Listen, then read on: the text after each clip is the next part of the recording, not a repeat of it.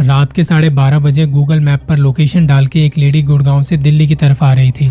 Normally जिस root से वो आती थी, वहाँ कोई भी टनल नहीं थी। उस दिन गूगल मैप जिस रास्ते से लेकर आया था, वहाँ एक किलोमीटर लंबी टनल थी। उस टनल से ठीक पहले उस लेडी ने अपनी गाड़ी रोकी और आसपास देखा तो कोई भी उस टनल के अंदर नहीं जा रहा था। उसे लगा, क्या पता किसी का रूट ही ना बन रहा हो यहाँ से? उसने गाड़ी स्टार्ट की और चल पड़ी गूगल मैप के अकॉर्डिंग। गाड़ी की स्पीड नॉर्मल थी और अभी 200 मीटर के आसपास गाड़ी चली ही थी। उसकी गाड़ी पर ऐसा लगा जैसे किसी ने हाथ मारा हो। टनल में बस अकेली उनकी ही गाड़ी थी उस वक्त। लाइट्स भी बहुत कम जली हुई थी। उस लेडी ने गाड़ी नहीं रोकी और थोड़ी स्पीड बढ़ाई। तब एकदम से ऐसा लगा मानो कई सारे हाथ धमाधम गाड़ी पे पड़े हों।